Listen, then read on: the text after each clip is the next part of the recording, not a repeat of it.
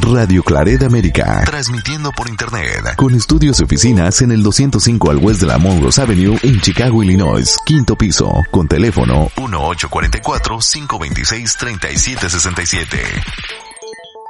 Bienvenidos hermanos a nuestras reflexiones bíblicas a las lecturas del día. Hoy es lunes 10 de febrero de la quinta semana de tiempo ordinario, lunes 10 de febrero. Hoy celebramos la memoria de Santa Escolástica, Virgen, ya diremos algo acerca de ella después de las lecturas. La primera lectura de hoy viene del primer libro de Reyes, capítulo octavo, versículos 1 al 7 y 9 al 13. En aquellos días el rey Salomón convocó en Jerusalén a todos los ancianos y jefes de Israel para subir allá el arca de la alianza del Señor desde Sión, la ciudad de David. Todos los israelitas se congregaron en torno al rey Salomón para la fiesta de los tabernáculos que se celebraba el séptimo mes del año. Cuando llegaron los ancianos de Israel, unos sacerdotes cargaron el arca de la alianza y otros, junto con los levitas, llevaron la tienda de la reunión con todos los objetos sagrados que en ella había. El rey Salomón y toda la comunidad de Israel inmolaron frente al arca ovejas y bueyes en tal número que no se podían ni contar. Llevaron el arca de la alianza del Señor hasta su lugar en el santuario, el lugar santísimo, y la colocaron bajo las figuras de los querubines, del tal modo que las alas de estos quedaron cubriendo el arca y las varas que servían para transportarla. Lo único que había en el arca eran las dos tablas de piedra que Moisés colocó ahí, cuando el Señor estableció la alianza de los israelitas, con los israelitas, a su salida de Egipto. En cuanto los sacerdotes salieron de aquel sitio sagrado, una nube llenó el templo y esto los impidió continuar oficiando porque la gloria del Señor había llenado su templo. Estos, entonces, Salomón exclamó, el Señor dijo que habitaría en una, en una espesa nube. Por eso, Señor, la casa que te he construido con magnificencia será tu morada. Palabra de Dios. Salmo responsorial es el Salmo 131 y el responsorio es Levántate Señor y ven con el arca. Levántate Señor y ven con el arca que se hallaba en Éfrata nos dijeron, de Jaar en los campos la encontramos, entremos en la tienda del Señor y a sus pies adorémoslo postrados. Levántate, Señor, ven a tu casa, ven con el arca, poderoso auxilio. Tus sacerdotes vistan, de gala, sus fieles jubilosos lancen gritos. Por amor a David, tu servidor, no apartes la mirada de tu ungido. Levántate, Señor, y ven con el arca. El Evangelio de hoy viene de Marcos capítulo 6 versículos 53 al 56. En aquel tiempo Jesús y sus discípulos terminaron la travesía del lago y tocaron tierra en Genezaret. Apenas bajaron del arca, la gente los reconoció y de toda aquella región acudían a él. Cualquier parte donde sabían que se encontraba, le llevaban en camillas a los enfermos.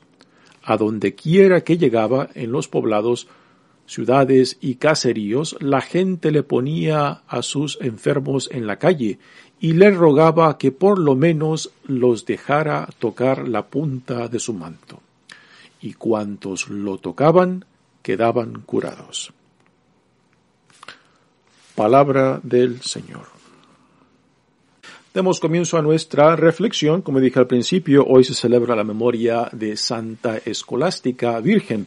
Santa Escolástica fue hermana de San Benito, fundador de la tradición monástica en Occidente. Ah, eran gemelos, eran gemelos.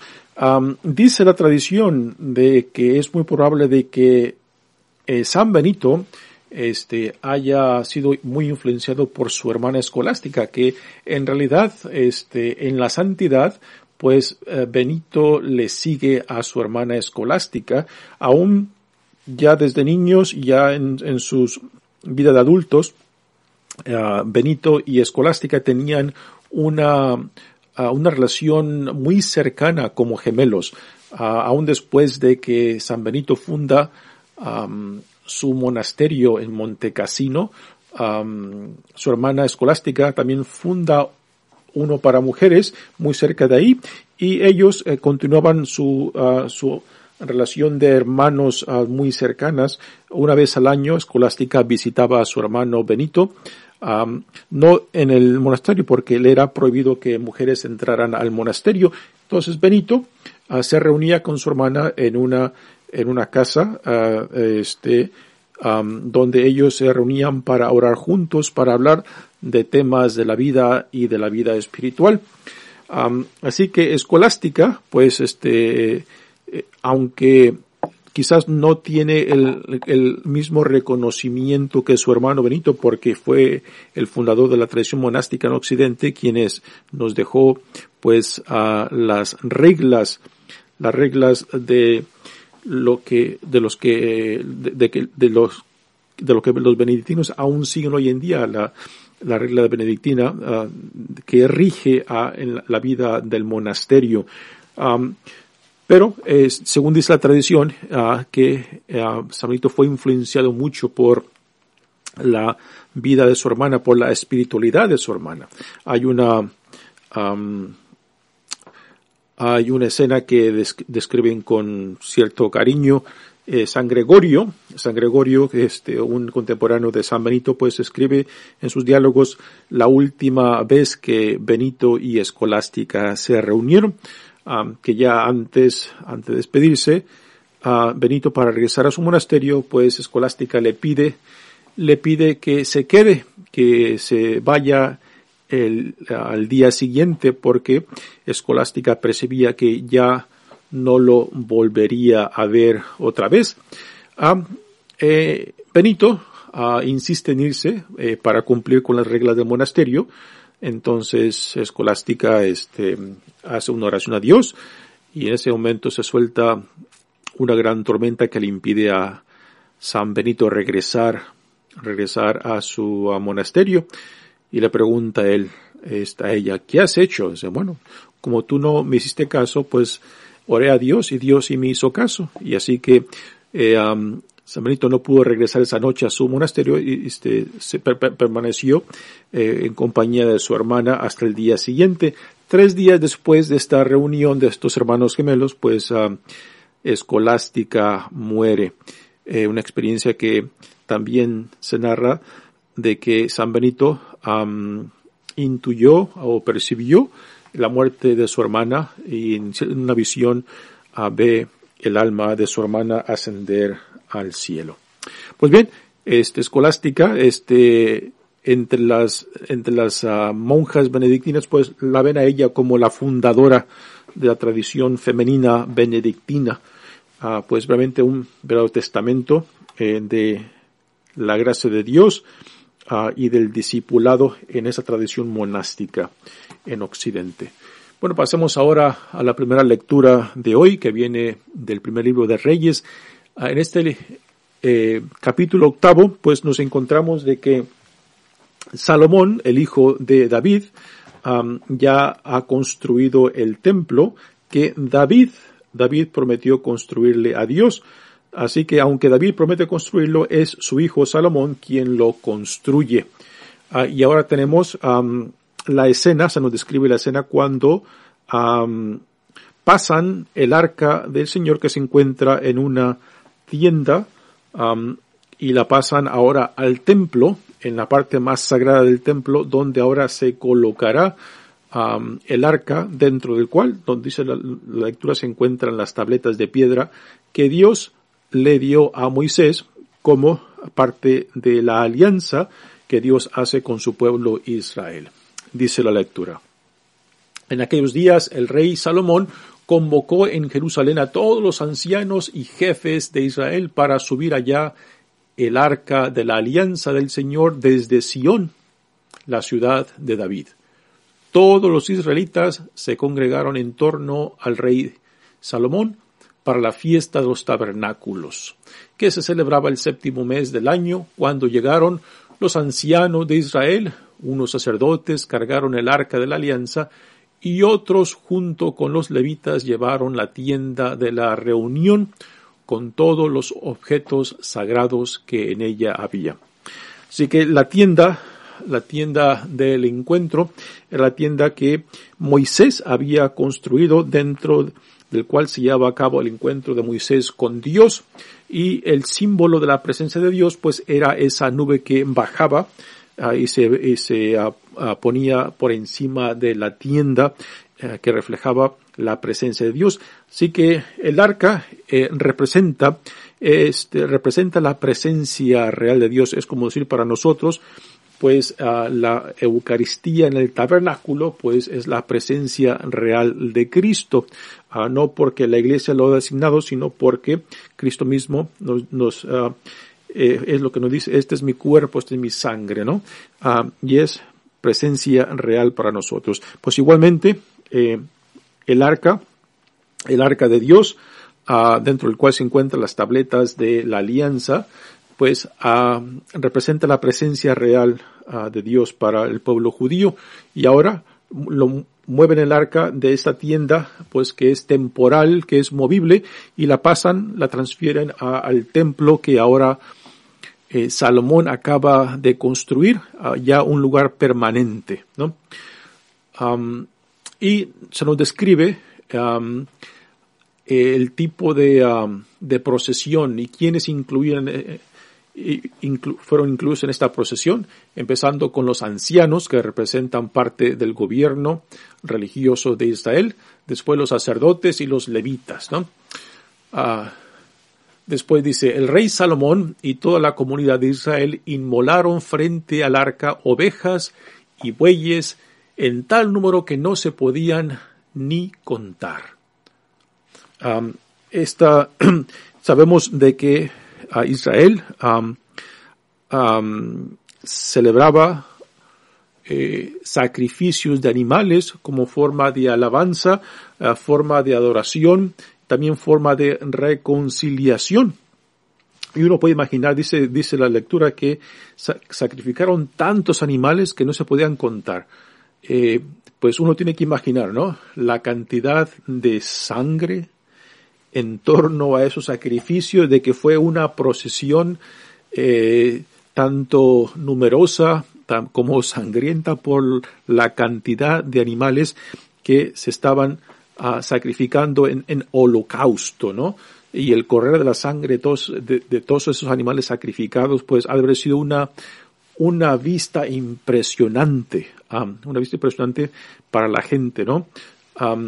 Después uno va a imaginar los cantos, los cantos que se iban ah, cantando eh, en, honor a Dios en, esta procesión. Después continúa la lectura diciendo, llevaron el arca de la alianza del Señor hasta su lugar en el santuario. Y ahora se nos describe un poco acerca el lugar donde se coloca el arca. Dice, en el lugar santísimo y la colocaron bajo las figuras de los querubines, de tal modo que las alas de estos quedaron cubriendo el arca y las varas que servían para transportarla. Así que el arca es una caja con dos varas, dos, ah, digamos, sí, dos varas a los lados, eh, que y después iba, iba sostenida por las personas que lo cargaban. Y dentro de la caja pues van las, las tabletas de piedra que Dios le dio a Moisés.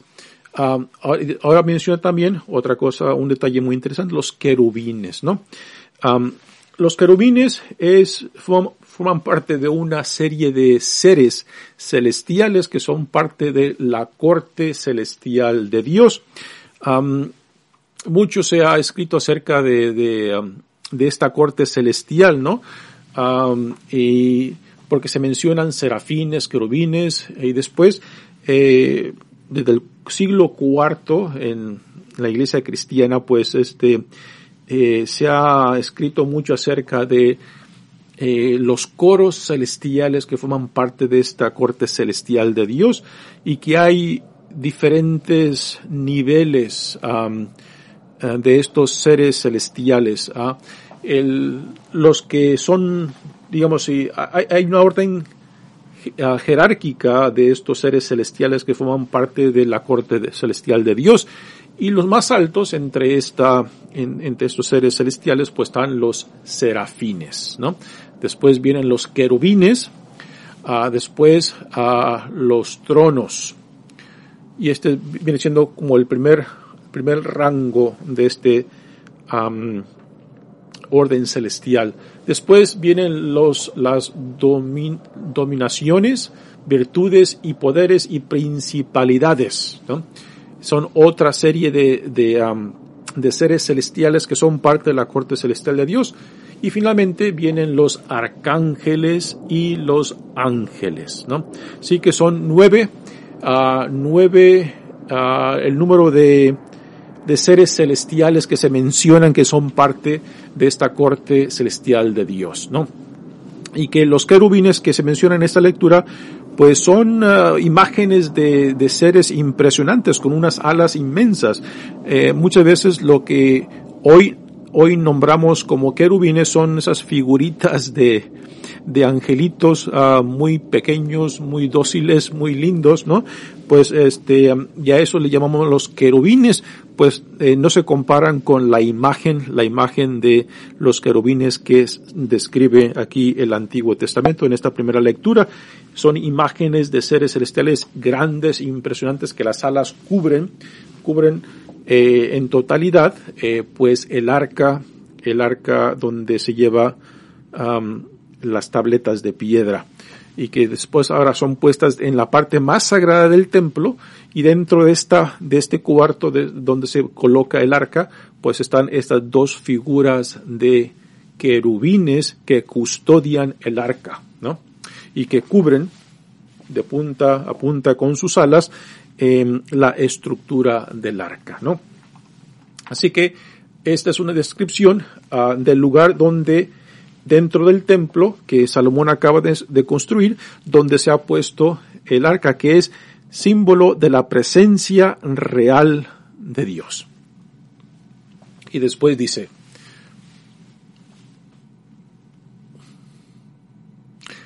lo único que había en el arca eran las dos tablas de piedra que Moisés colocó ahí cuando el Señor estableció la alianza con los israelitas a su salida de Egipto. En cuanto los sacerdotes salieron de aquel sitio sagrado, una nube llenó el templo y esto les impidió continuar oficiando, ah, porque la gloria del Señor había llenado su templo, ¿no? Así que nuevamente eh, esa nube, esa nube que representa la presencia de Dios que también fue acompañando al pueblo de Egipto, al pueblo de Dios, el pueblo de Israel cuando fue sacado por el, brazo fuerte de Dios de la esclavitud de Egipto. la nube pues era la presencia constante de que Dios iba con ellos. Y esta misma nube era la que se manifestaba cuando Moisés entraba a la tienda del encuentro. Y ahora que la que el, el arca de la alianza pues ha sido llevada al templo que Salomón construye, pues ahora otra vez se manifiesta esta nube que es la presencia real de Dios. Y en cierta manera esta, esta presencia de la nube pues afirma, afirma lo que Salomón ha llevado a cabo en esta construcción del templo y, y, también esto afirma la presencia real de Dios en este templo, lugar sagrado. ¿no? Eh, se nos dice de que este templo que Salomón eh, construyó era realmente este, una, una estructura fenomenal, una estructura muy bella, uh, tanto en construcción como en adornación. Muy bien, después dice, entonces Salomón exclamó, el Señor dijo que habitaría en una, en una espesa nube. Por eso, Señor, la casa que te he construido con magnificencia será tu morada, ¿no? Y aquí este, vale la pena, vale la pena también comentar, ¿no? De que una de las grandes tentaciones que tenemos nosotros, que, que, tiene el ser humano, es que cuando construimos un lugar sagrado para Dios, pues también está ahí la tentación de querer controlar y manipular a Dios, ¿no? Y esto será un gran, un gran punto de, con, uh, de contingencia, este, que resaltará también este, en, la, en los evangelios, eh, cuando Jesús este, eh, reafirma de que el templo es la casa de oración del Señor y no debe ser un lugar eh, controlado eh, para aislar, para separar precisamente al pueblo, al pueblo que busca a su Dios, ¿no? Así que la gran tentación a veces es de, querer manipular a Dios, controlando quién tiene acceso y quién no tiene acceso a Dios, ¿no? Muy bien, pasemos ahora al Evangelio de hoy, a que viene de Marcos. El sábado pasado, eh, eh, el Evangelio que se leyó fue el regreso de los discípulos de Jesús después de que Jesús los mandó para, para que fueran parte de su propia misión, donde Jesús les da el poder de predicar, también de sanar y de expulsar a demonios. Los discípulos han regresado y Jesús los invita a un lugar solitario, pero se encuentra de que no pueden estar solos porque la gente los sigue y Jesús um, atiende a la multitud que lo busca después de esa de, esa situación, pues viene la, multiplica, la primera multiplicación de los panes, en la cual Jesús alimenta a más de cinco mil personas. Después de eso Jesús despide a los discípulos para que crucen el lago uh, y Jesús se queda en oración y después uh, avanza hacia ellos caminando sobre el agua. Y después de ese evento es donde viene el Evangelio de hoy, donde finalmente los discípulos eh, aún buscan un lugar solitario para estar con Jesús. Jesús en realidad es quien los invita para ir a un lugar solitario y cruz, cruzan al, al, lado de, al lado este del lago a la región de Genezaret, dice el Evangelio. La región de Genezaret es la región de la Decápolis. Decápolis significan diez ciudades. Esta región tradicionalmente no era una, una región judía, era una región eh, que el Imperio Romano había construido como parte de, una defensa en contra de los pueblos del este. Y donde se habían establecido pues otras culturas que no eran judías.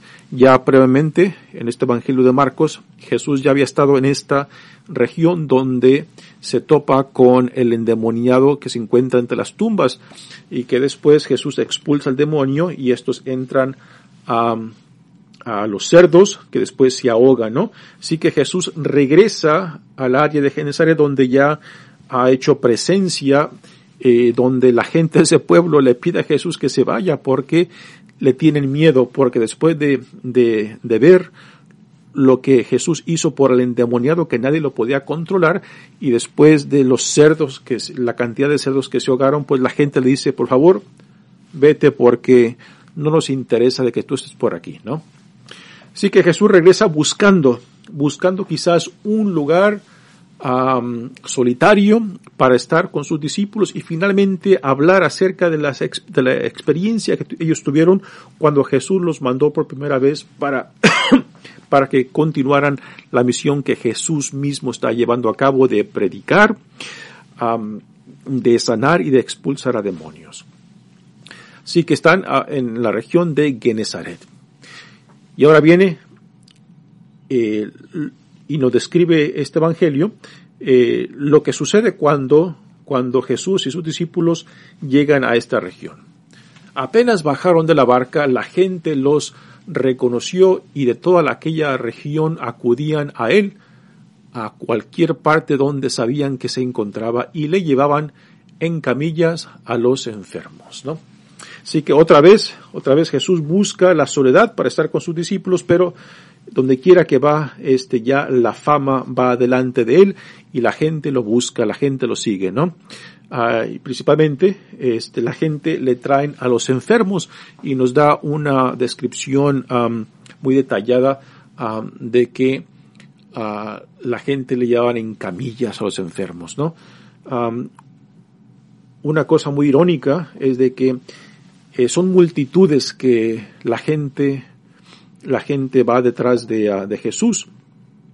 Y mientras aumenta la fama de Jesús, pues es más grande, parece, eh, la multitud que lo sigue. Y después, cuando uno lo contrasta con el arresto y condenación y crucifixión de Jesús, donde Jesús prácticamente se queda solo, que aún sus propios discípulos lo abandonan y unos lo niegan, ¿no? Ah, y y, es un contraste, es una ironía muy interesante que después de que cientos y quizás miles de personas que lo seguían, que lo seguían a últimos, a última cuando Jesús es arrestado y condenado, pues se queda solo. Eh, pero no porque se quede solo, Jesús abandona su, su misión, abandona su relación con Dios, ¿no? Y quizás en esto hemos de, hemos de nosotros de aprender una lección muy grande, ¿no?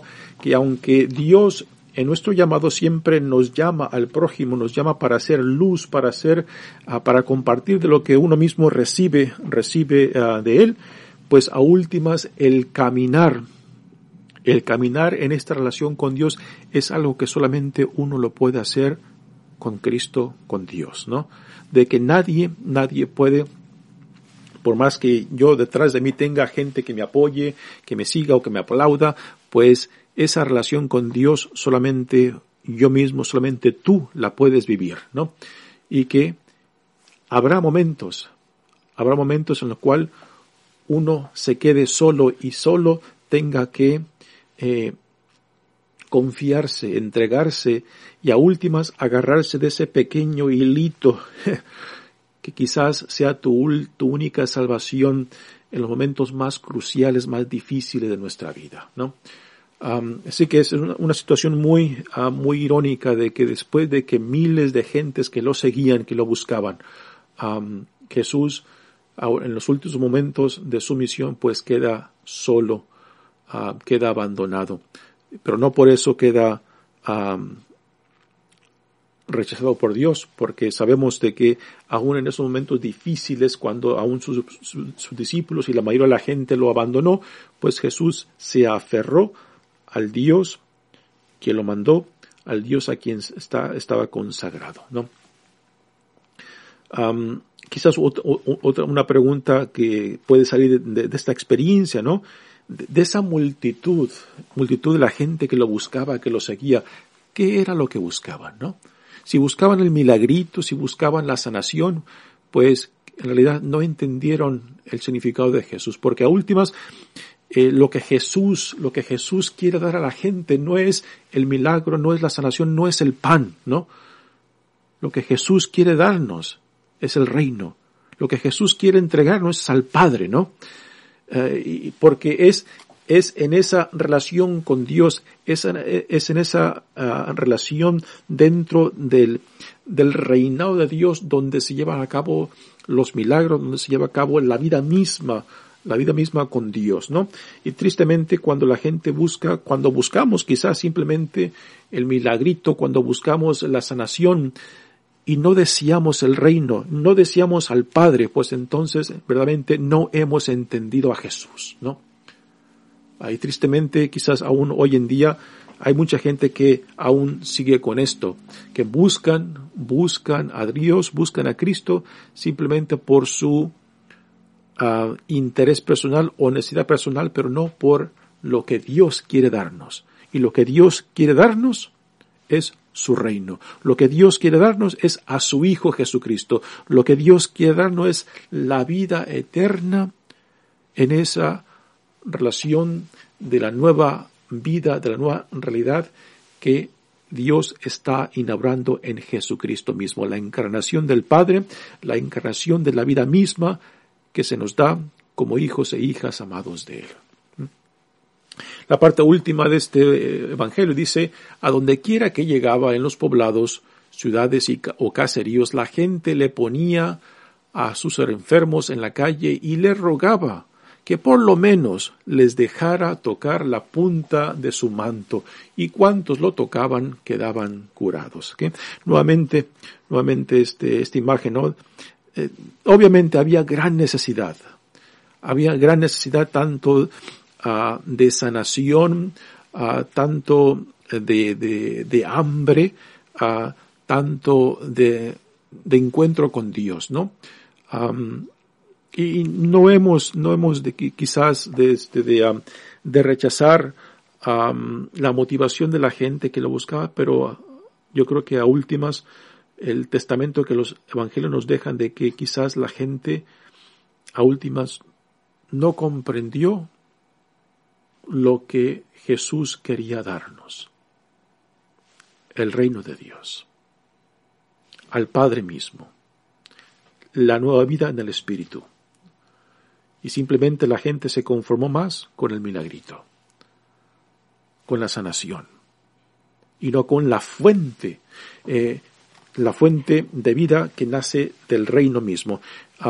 por eso hay que entender que la sanación, la expulsión de demonios, los milagros, eh, no es el propósito fundamental de Cristo, el por qué vino, sino simplemente son testigos del reinado que ya es real, testigos los milagros, la sanación, la expulsión, expulsión, de los demonios son un testimonio de la nueva realidad que ya, en la que ya vivimos, en la que ya eh, somos llamados a participar, ¿no? Y no hacer de los milagros, no hacer del, de la sanación el centro real, ¿no? Muy bien, hermanos, pues eh, llegamos al fin de esta ah, reflexión de las lecturas del día pues que este mensaje del Evangelio nos ayude realmente a entrar al misterio principal, a la fuente principal a la cual Jesús quiere introducirnos, lo cual es el reino de Dios. El Padre mismo de Dios que Jesús nos modela, Jesús, que Jesús encarna, ¿no? Y esto es principalmente lo que Jesús quiere comunicarnos y darnos, hacernos parte, ¿no? Porque es en medio de esta vivencia del reino, esto, ser, esto incorporarnos del reino, donde se lleva a cabo la vida que Dios nos ofrece en Jesucristo. Y dentro de la cual se llevan a cabo los milagros y respuesta a las necesidades más íntimas con, las cuales, con las cuales venimos a nuestro Padre. Muy bien, hermanos, que Dios los bendiga. Mi nombre es Padre Tony Díaz, misionero claretiano, y que Dios pues, nos sigue impulsando para responderle con fidelidad al llamado que Él nos hace en Jesucristo. Radio Clareda América.